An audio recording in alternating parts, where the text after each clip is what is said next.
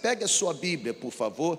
Eu quero ler o texto da segunda carta de Paulo aos Coríntios, capítulo 3. E eu vou, eu vou pensar com você nessa manhã quando a glória se desvanece, ok? Pegue aí a sua Bíblia. Mais uma vez eu quero desejar a você que está aqui no prédio conosco, ou você que está acompanhando por meio da transmissão, ah, seja muito bem-vindo. É um privilégio juntos celebrarmos o nome de Jesus e termos esse tempo para nos debruçarmos e recebermos uma revelação que o Espírito Santo tem para nos entregar. Quem esteve aqui na celebração da virada, levante a mão aí, por favor. Você que está aí através da transmissão, coloque aí uma mãozinha no chat. Que coisa, hein, gente? Haja coração, não é verdade? Haja coração. Nós tivemos esse auditório completamente preenchido. Algumas cadeiras precisaram ser colocadas no hall de entrada. Muita gente aqui recebendo o ano do avivamento diante de Deus, com o coração cheio de expectativa por aquilo que a mão de Deus irá produzir. O texto que eu quero me dirigir é exatamente uma experiência que Paulo fala acerca de um líder do Velho Testamento e Paulo se utiliza daquela experiência do líder veterotestamentário para trazer uma grande lição para os cristãos da igreja uh, de Corinto. Assim diz o texto, segunda carta de Paulo aos Coríntios, capítulo 3, versículo 12 em diante. Portanto, visto que temos tal esperança, mostramos muita confiança. Por quê? Porque nós não somos como Moisés Moisés que colocava um véu sobre a face, para que os israelitas não contemplassem que o resplendor que estava na face, na verdade, estava se apagando, estava sumindo, estava se desvanecendo. Na verdade, a mente dele se fechou, pois até hoje o mesmo véu que antes cobria a face, ah, é o véu que somente em Cristo pode ser removido. De fato, até o dia de hoje, quando Moisés é lido, um véu cobre os seus corações, mas quando alguém se converte ao Senhor, o véu é retirado. Você pode reagir aí, irmão?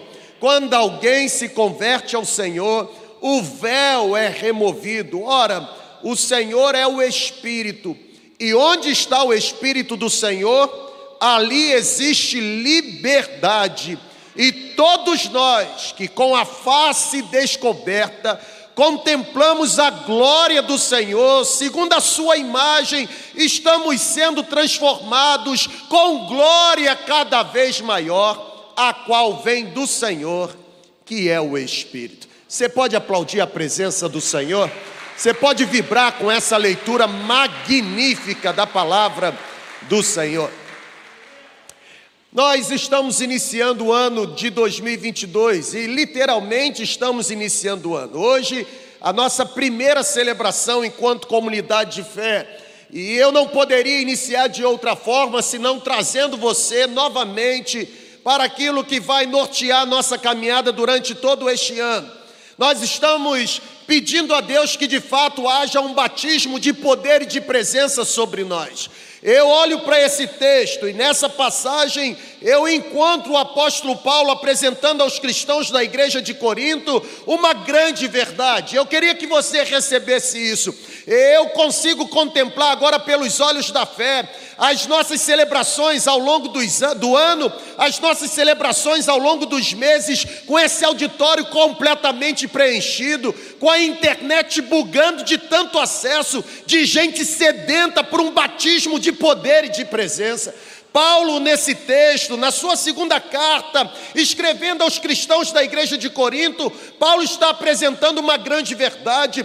Paulo está dizendo que a liberdade por meio de Cristo, a liberdade que o Espírito de Deus nos proporciona, é muito maior do que a fidelidade à lei de Moisés. É exatamente este o contexto. Paulo, a partir do versículo 12, Paulo se refere a uma história do Antigo Testamento. Paulo está falando de um evento registrado nas páginas do Êxodo, lá no capítulo 34, a partir do versículo 29. Paulo está falando sobre o líder Moisés. Moisés, quando sobe ao monte recebe então as tábuas da aliança. Agora, algo interessante que nós precisamos observar. Diz a Bíblia que Moisés, Moisés, quando desce do monte com as tábuas da lei, Moisés fica indignado, por quê? Porque o povo idólatra estava adorando o bezerro de ouro que foi construído pelo próprio povo. Você se lembra da história? Amém, gente? Paulo está dizendo: ora, Moisés, quando desceu do monte com as tábuas da lei, Moisés, Moisés se indignou, abrigou no coração um descontentamento santo, porque o povo idólatra estava adorando um bezerro de ouro, e a Bíblia diz que Moisés, por causa da sua indignação, ele despedaça, ele quebra aquelas tábuas da aliança, e agora novamente Moisés sobe o monte Sinai, Moisés permanece no monte por 40 dias e 40 noites, Deus conduziu novamente Moisés ao Sinai para reeditar os mandamentos que estavam nas tábuas que foram quebradas por Moisés. Esse é o pano de fundo. Moisés, agora no topo do monte, Moisés, agora no cume do monte, recebe de Deus os dez mandamentos. Moisés recebe o que nós, na tradição cristã, chamamos de decálogo. Moisés recebe a norma moral, Moisés recebe o direcionamento. Olha para cá. O interessante é o fato do texto bíblico destacar que quando Moisés desce com as tábuas da aliança nas mãos, o texto bíblico diz que o rosto de Moisés resplandecia, por quê? Porque Moisés esteve conversando com o Senhor. Que visitação poderosa. Que poderoso avivamento.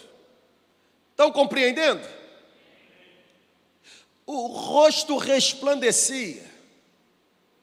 Parece a experiência da última sexta-feira para o sábado. A gente saiu daqui vibrando. Que visitação poderosa. Deus nos disse que existe uma promessa para nós e nós vamos caminhar debaixo desta promessa. Moisés desceu com a face resplandecendo, por quê? Houve uma visitação sobrenatural. Moisés desfrutou de um momento ímpar. A propósito, é bom lembrarmos que é este mesmo Moisés que a Bíblia classifica como sendo alguém com quem o Senhor falava cara a cara.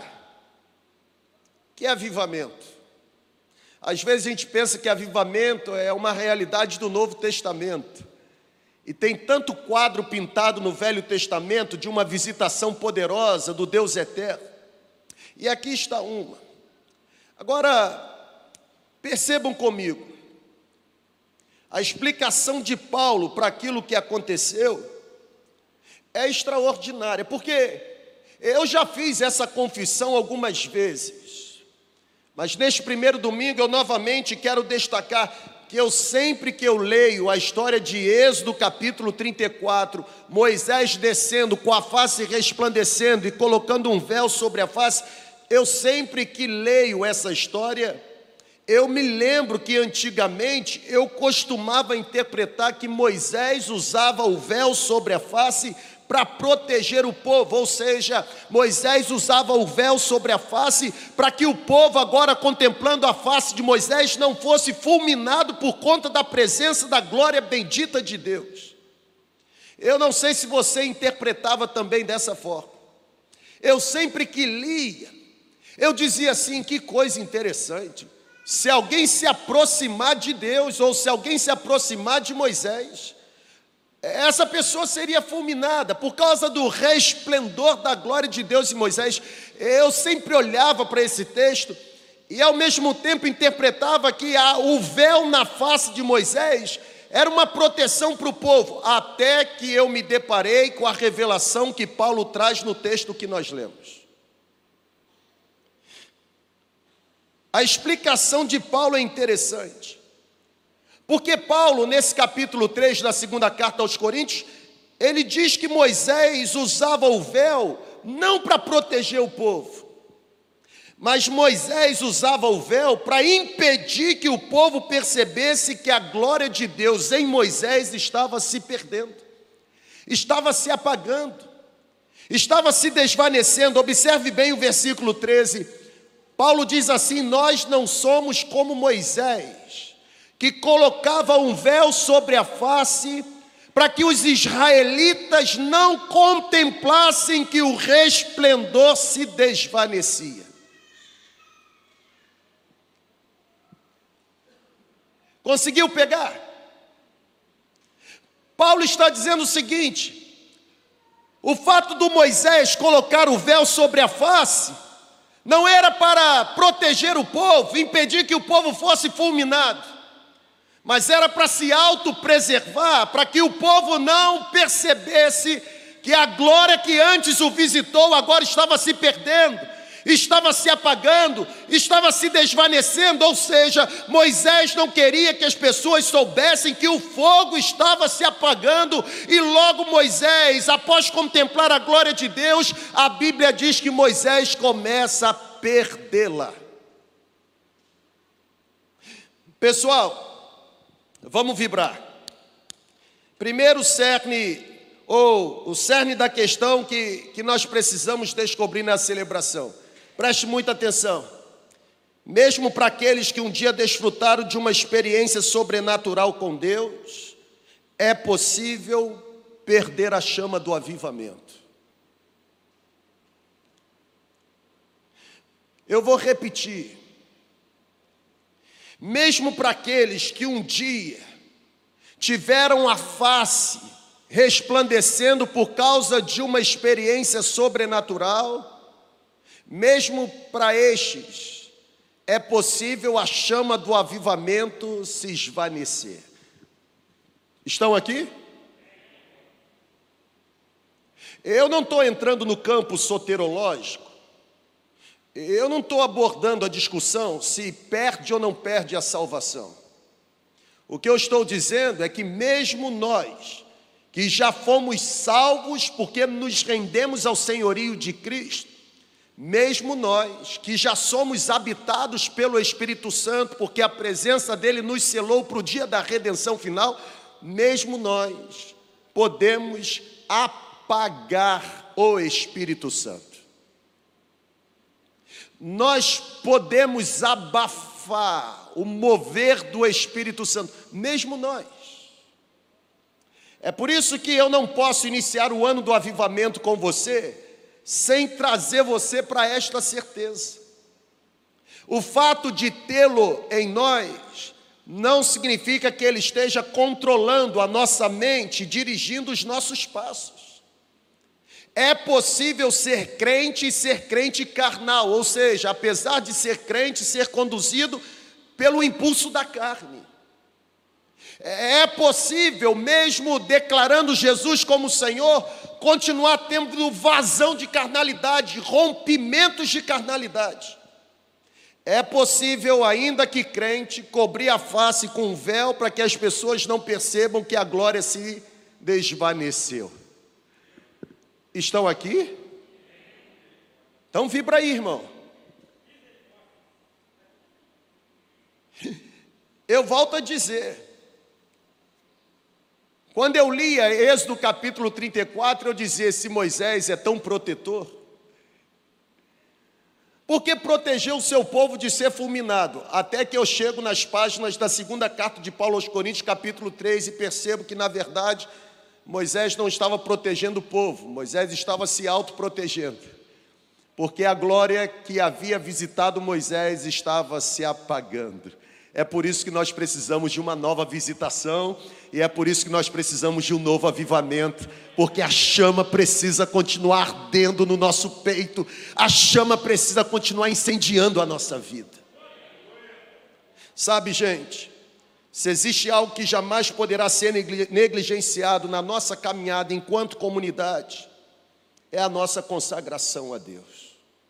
É por isso que nós estamos desafiando você a todos os dias, mesmo de férias, de frente para o mar, pegar a sua Bíblia e ler pelo menos a sugestão bíblica que nós estamos oferecendo através da leitura bíblica de férias. Não pense você que tudo que você viveu no ano de 2021 dá a você uma reserva de combustível para você desfrutar das férias tranquilamente, sem contato com a Bíblia ou sem vida de oração. Um dia sequer sem alimento da palavra ou sem joelho dobrado em consagração, ah, é tudo que o inimigo necessita e deseja ter para que a sua vida seja destruída e a glória que visitou você comece a se apagar. Período de férias é um período de descanso, mas pode também se tornar nas mãos do inimigo um período de tentações hostis. Se existe algo que nós nunca poderemos abrir mão, é exatamente o que chamamos de, de vida devocional. O que mantém a face resplandecendo é consagração, gente. O que mantém a face resplandecendo é intimidade. A presença do Espírito Santo em nós jamais poderá diminuir. A presença do Espírito Santo em nós jamais poderá se apagar. Sabe, qualquer que seja o custo, receba essa palavra em nome de Jesus. Qualquer que seja o custo, qualquer que seja o investimento, qualquer que seja a renúncia, qualquer que seja o preço da abnegação, qualquer que seja o custo, nós devemos manter a chama do avivamento queimando no altar do nosso coração. Qualquer que seja o custo, nós devemos clamar por uma nova visitação, se é que desejamos que a glória de Deus resplandeça em nossa face. ter o privilégio de possuir uma face resplandecendo com a glória de Deus, exige suor, exige consagração. Preste atenção aqui, irmão, levante sua mão aí só para você acordar. Ter o privilégio ter a face resplandecendo com a glória de Deus, exige sacrifício, leva tempo, exige renúncia. Agora, ter o desprazer da face ou da glória de Deus se desvanecer ou se apagar da nossa face, frações de segundo. Acender churrasqueira tem que ter habilidade. Não é qualquer um que acende e leva tempo. Agora, fazer a churrasqueira se apagar, frações de segundo, basta apenas um gesto. O que eu quero dizer com você? Cuidado. Cuidado para que você não seja tentado neste próximo ano viver à sombra do mover espiritual que você desfrutou no ano passado. Um novo ano, a necessidade de uma nova visitação e a necessidade de um novo avivamento. É por isso que eu quero destacar duas lições. Primeiro, somente o mover do Espírito Santo poderá remover o véu da nossa face. Somente o mover do Espírito Santo poderá manter acesa a glória de Deus na nossa vida. Sabe, pessoal, este é um bom momento, primeiro domingo do ano. Este é um bom momento para refletirmos quais são os véus que estão cobrindo a nossa face e que necessitam ser removidos. Este é um bom momento para refletirmos sobre quais são os véus que estão abafando o mover do Espírito Santo em nós. A igreja de Jesus, principalmente nas últimas décadas, a igreja de Jesus está sofrendo de uma espécie de estiagem espiritual. Existe sequidão. Nós estamos vendo a igreja morrer ano após ano. Prédios que antes foram palcos de avivamento, agora apagados, sem unção, sem poder, sem qualquer impacto sobre a vida dos ouvintes. São centenas, se não milhares de crentes que estão nesse tempo manifestando, manifestando uma vida semelhante à terra seca, terra árida, sem frutos, sem unção, sem poder. É gente que está buscando água em cisternas rachadas. Somente o mover do Espírito Santo poderá remover o véu. Não existe outro fogo que mantém a glória de Deus acesa em nossa vida, senão o fogo do trono de Deus. Nós estamos vivendo um tempo terrível, um tempo de sequidão espiritual, um tempo de aridez. Nós precisamos manter a chama do avivamento acesa no nosso peito, amém, gente?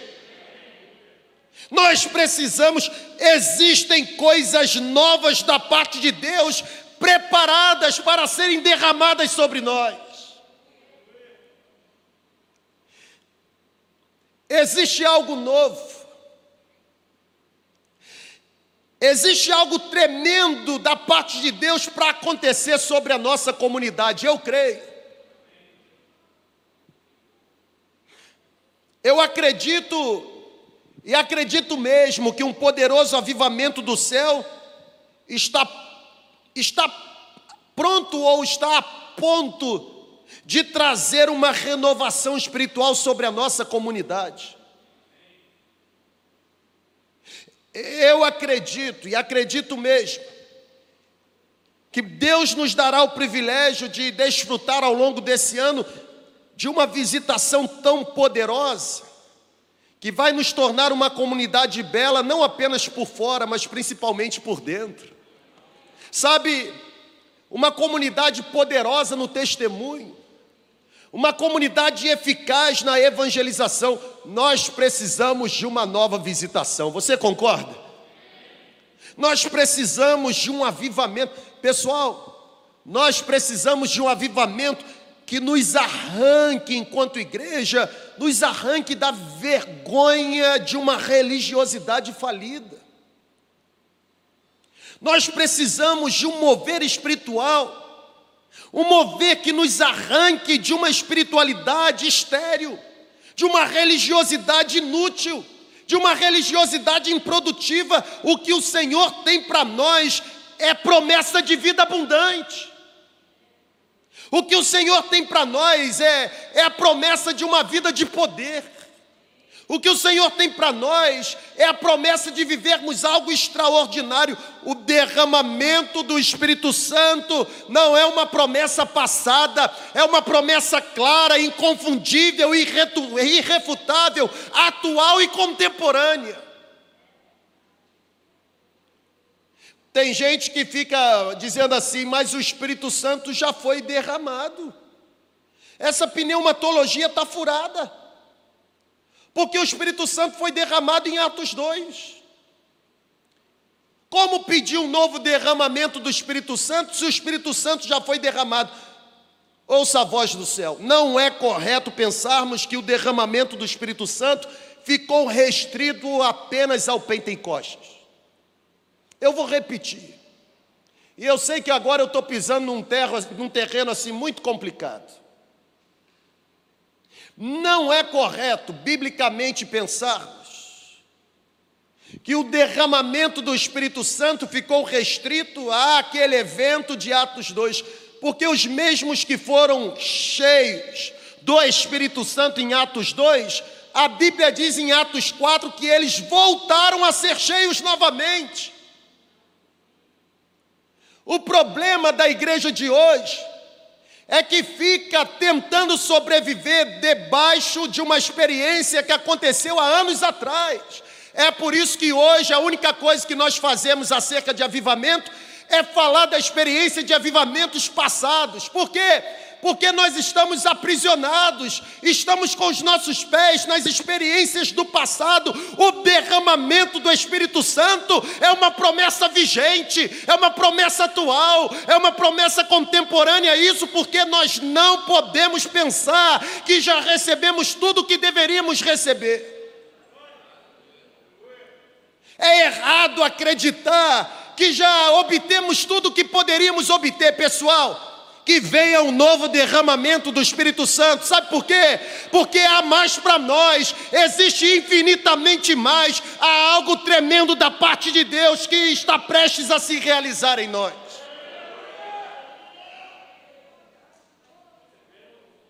Fomos cheios, precisamos ser cheios, e amanhã continuaremos implorando que sejamos cheios o tanque não pode diminuir. Dia após dia, a chama precisa ganhar alturas maiores. A gente usa muito o texto de Ezequiel, águas, águas, águas, até porque água também é uma simbologia usada no texto bíblico. Mas olha para cá, falamos muito de água no ano da profundidade. Vamos falar mais de fogo no ano do avivamento.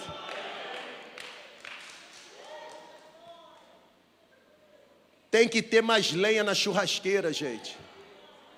Quanto mais lenha, mais alto fica o fogo.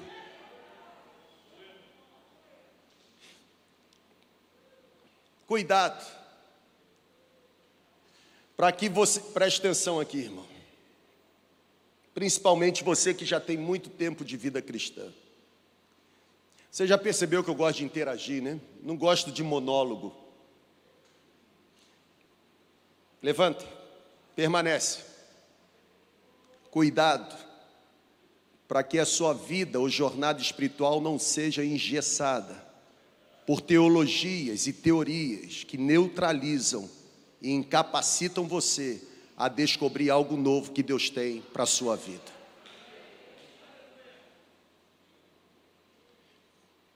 Nosso desafio é conhecer a Deus e prosseguir em conhecê-lo. Eu conheci, eu continuo conhecendo, e amanhã existirá mais em Deus para eu conhecer. Por isso que eu quero levantar a bandeira nesse primeiro domingo e fundamentar a nossa doutrina. Essa visitação do céu não ficou restrita ao Pentecoste, como a visitação do céu não está restrita ao momento da sua conversão. Esse negócio de dizer que eu tive uma experiência lá e essa experiência serviu, irmão, pode ter servido para a sua salvação, porque nós acreditamos mesmo que com a boca confessar e com o coração crer, você será salvo. Agora, nem todo salvo está cheio do poder do Espírito Santo. Quem se contenta está salvo, tudo bem. Vai viver uma vida medíocre, apesar de cristão. Mediocridade não é o nosso nome, muito menos o nosso sobrenome. Existe mais de Deus preparado para nós. Existe mais de Deus para conhecermos. Existe mais de Deus para ser revelado para nós. E preste atenção numa coisa: quanto mais descobrirmos de Deus e em Deus, mais necessidade sentiremos de conhecer a Deus. A fome espiritual é diferente da fome, da fome material ou fome física, gente. A fome física você comeu, se alimentou, a fome foi saciada. Na fome espiritual você comeu, se alimentou, você fica com mais fome.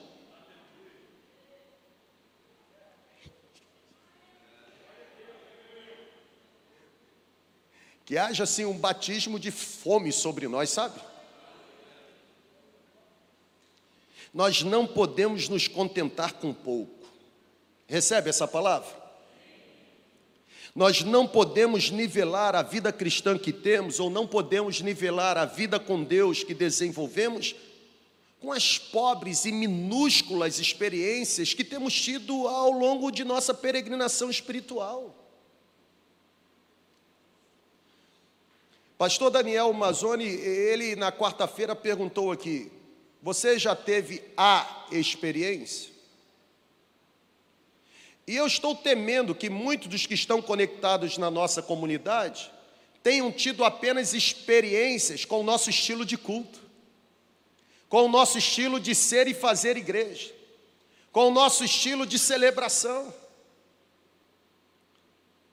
Nós estamos implorando que essa nova visitação e esse novo avivamento marque a nossa comunidade com uma experiência ou com a experiência, não com a instituição, mas com o Espírito de Deus. A Bíblia diz que Deus pode fazer infinitamente mais de acordo com o seu poder que opera em nós. Por isso eu estou afirmando: somente o mover do Espírito Santo pode remover o véu. Lembre-se que quanto mais espaço existir disponível, mais oportunidade você terá para ser cheio. Por quê? Porque, de acordo com a experiência do Velho Testamento, enquanto houver vasos disponíveis, o azeite não parará de jorrar.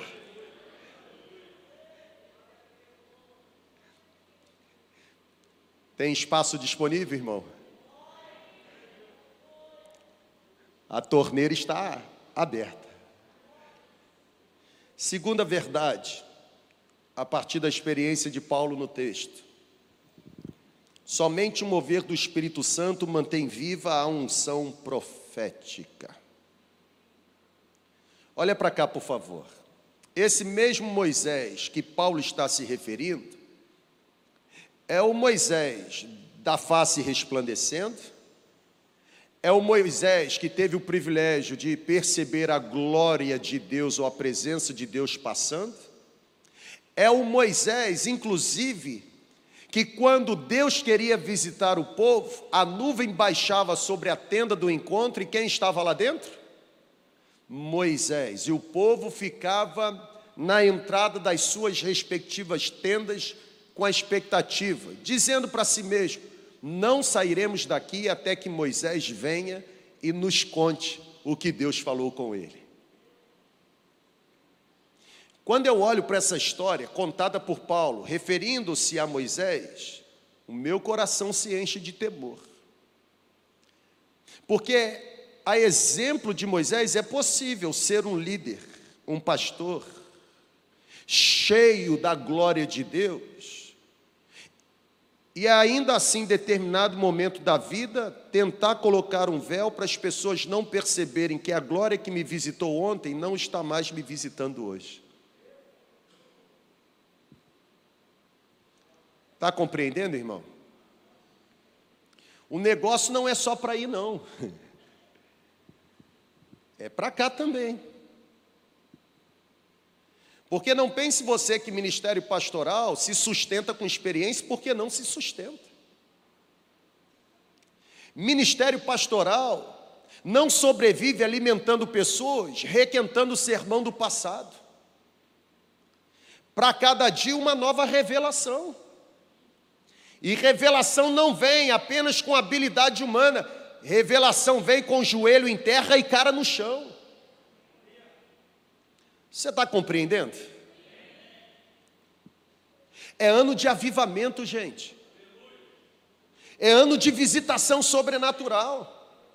É ano das amarras serem retiradas. É ano de experiências serem mesmo vividas por nós. É ano de sermos libertos de uma religiosidade estéril, uma religiosidade falida. É ano de libertação. Somente o mover do Espírito Santo manterá a voz profética viva entre nós. A glória de Deus naquele líder profético começou a se desvanecer que principalmente em nós pastores, a glória de Deus não se apague, que o coração não se esfrie, que a paixão não se perca. Aqui está uma excelente observação. Me permitam, não basta ser um eco, eu vou repetir. Eu ouvi Deus falando isso para nós. A minha vontade para vocês não é que vocês se tornem um eco. A minha vontade é que vocês se tornem uma voz profética. Não é uma trombeta. Nós precisamos tocar a trombeta de Deus, gente. O mundo está atrás de uma voz legítima. O mundo está querendo ouvir uma voz legítima. Isso me faz lembrar do profeta João Batista. A Bíblia diz, logo no início dos evangelhos, que João Batista pregou no deserto, instruindo o povo ao arrependimento. Você deve se lembrar da história. Diz a Bíblia, lá no início dos evangelhos, principalmente o evangelho de Mateus capítulo 3 e Lucas capítulo 3, que João Batista era a voz de Deus, não era um mero eco, era a voz profética proclamando uma mensagem bombástica. Não pensem vocês que pelo fato de serem descendentes de Abraão, que tudo já está resolvido, porque Deus pode levantar das pedras filho a Abraão. É necessário se arrepender, porque quem não se arrepender, o machado vai passar, vai cortar, vai ser queimado com fogo que nunca mais irá se apagar. Somente o mover do Espírito Santo manterá a nossa voz profética viva.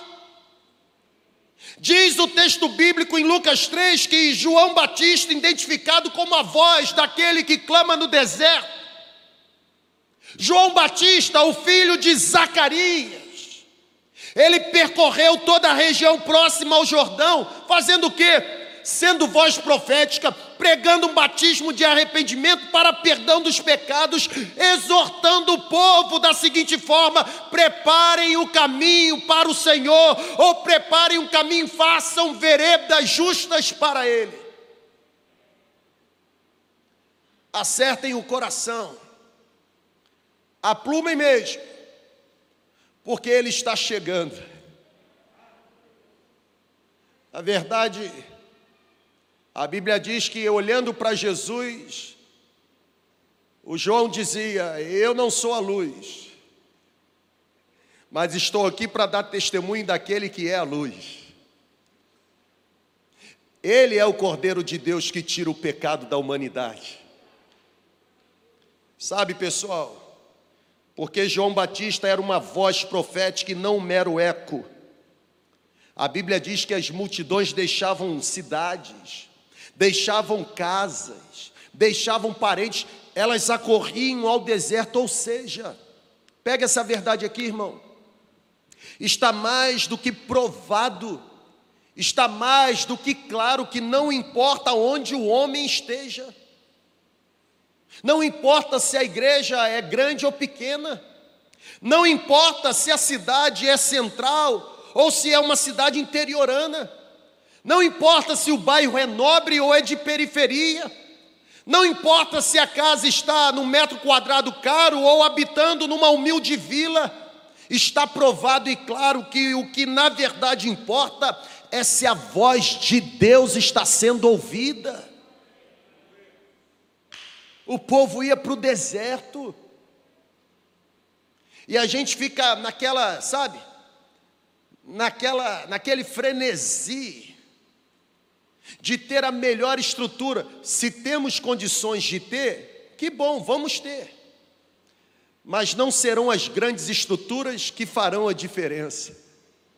O que fará a diferença é a visitação que vem do alto. Onde a trombeta de Deus estiver tocando, onde a voz de Deus estiver sendo ouvida, os corações sedentos serão atraídos. Vou caminhar, vou caminhar para o final. Eu penso que a condição para sermos boca de Deus é arrependimento. Eu penso que a condição para sermos boca de Deus é intimidade com o Espírito Santo. As nossas mensagens pregadas precisam ser enxergadas. Não pode ser um mero eco. Tem que ser voz profética. Sabe, eu penso que a condição para vivermos esse mover do Espírito Santo é vida íntegra é vida consagrada, é não ter a face coberta por um véu. Eu digo com tristeza, o grande drama da igreja é que hoje, preste atenção nisso, hein? A grande tragédia nossa, ainda estão aqui ou já foram embora para a praia? A grande tragédia nossa, enquanto igreja, é que hoje a gente tem muita erudição, mas a gente tem pouca unção. Na verdade, a gente consegue usar palavras eloquentes com os lábios, mas está faltando o óleo do Espírito Santo sobre a nossa cabeça.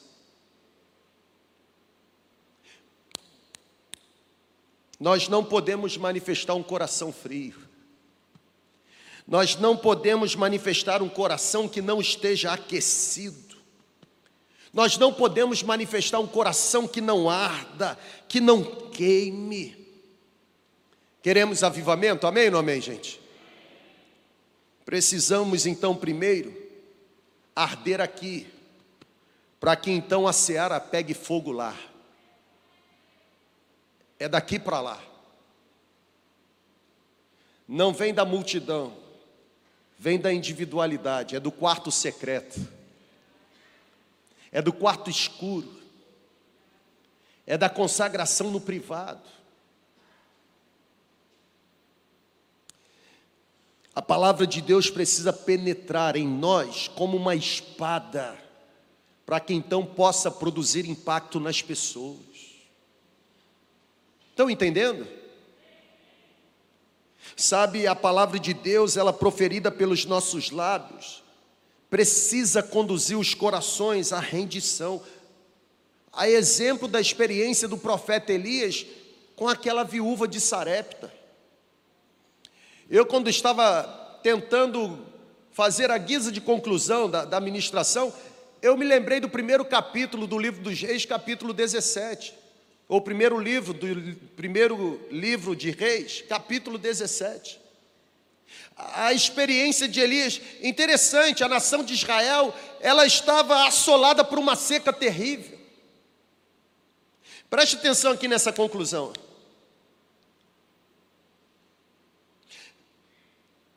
O juízo de Deus veio sobre aquela nação.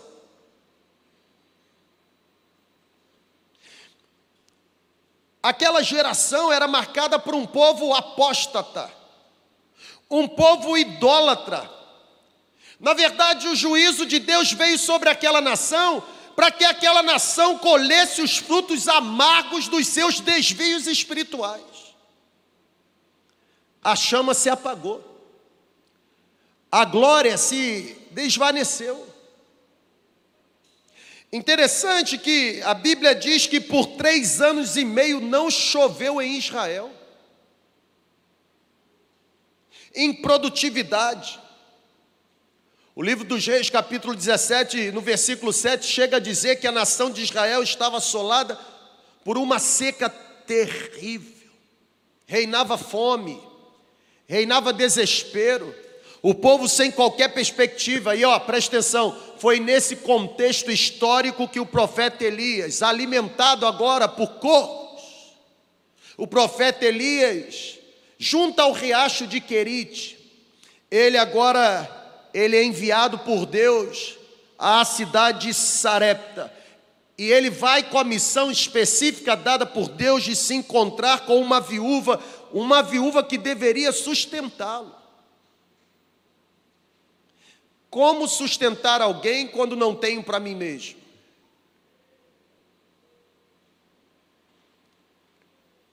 Como queimar numa chama de avivamento numa sociedade que está reinando a desgraça? Como manter acesa a glória de Deus na minha face em meio a uma multidão em que a glória de Deus já se desvaneceu?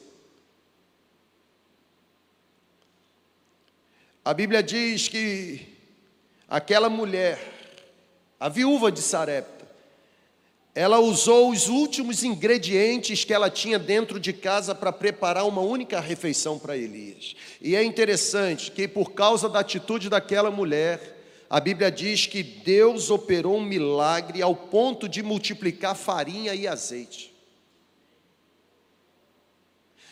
Onde eu quero chegar com essa experiência?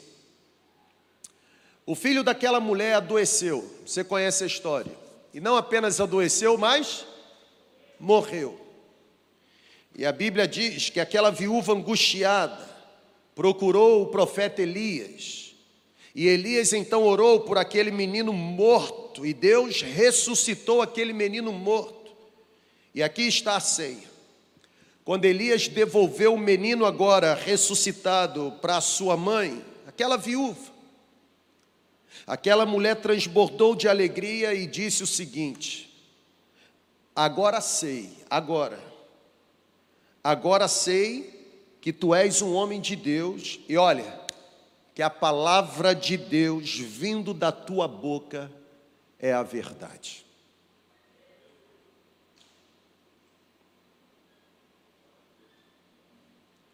A palavra de Deus proferida pela nossa boca tem sido a verdade.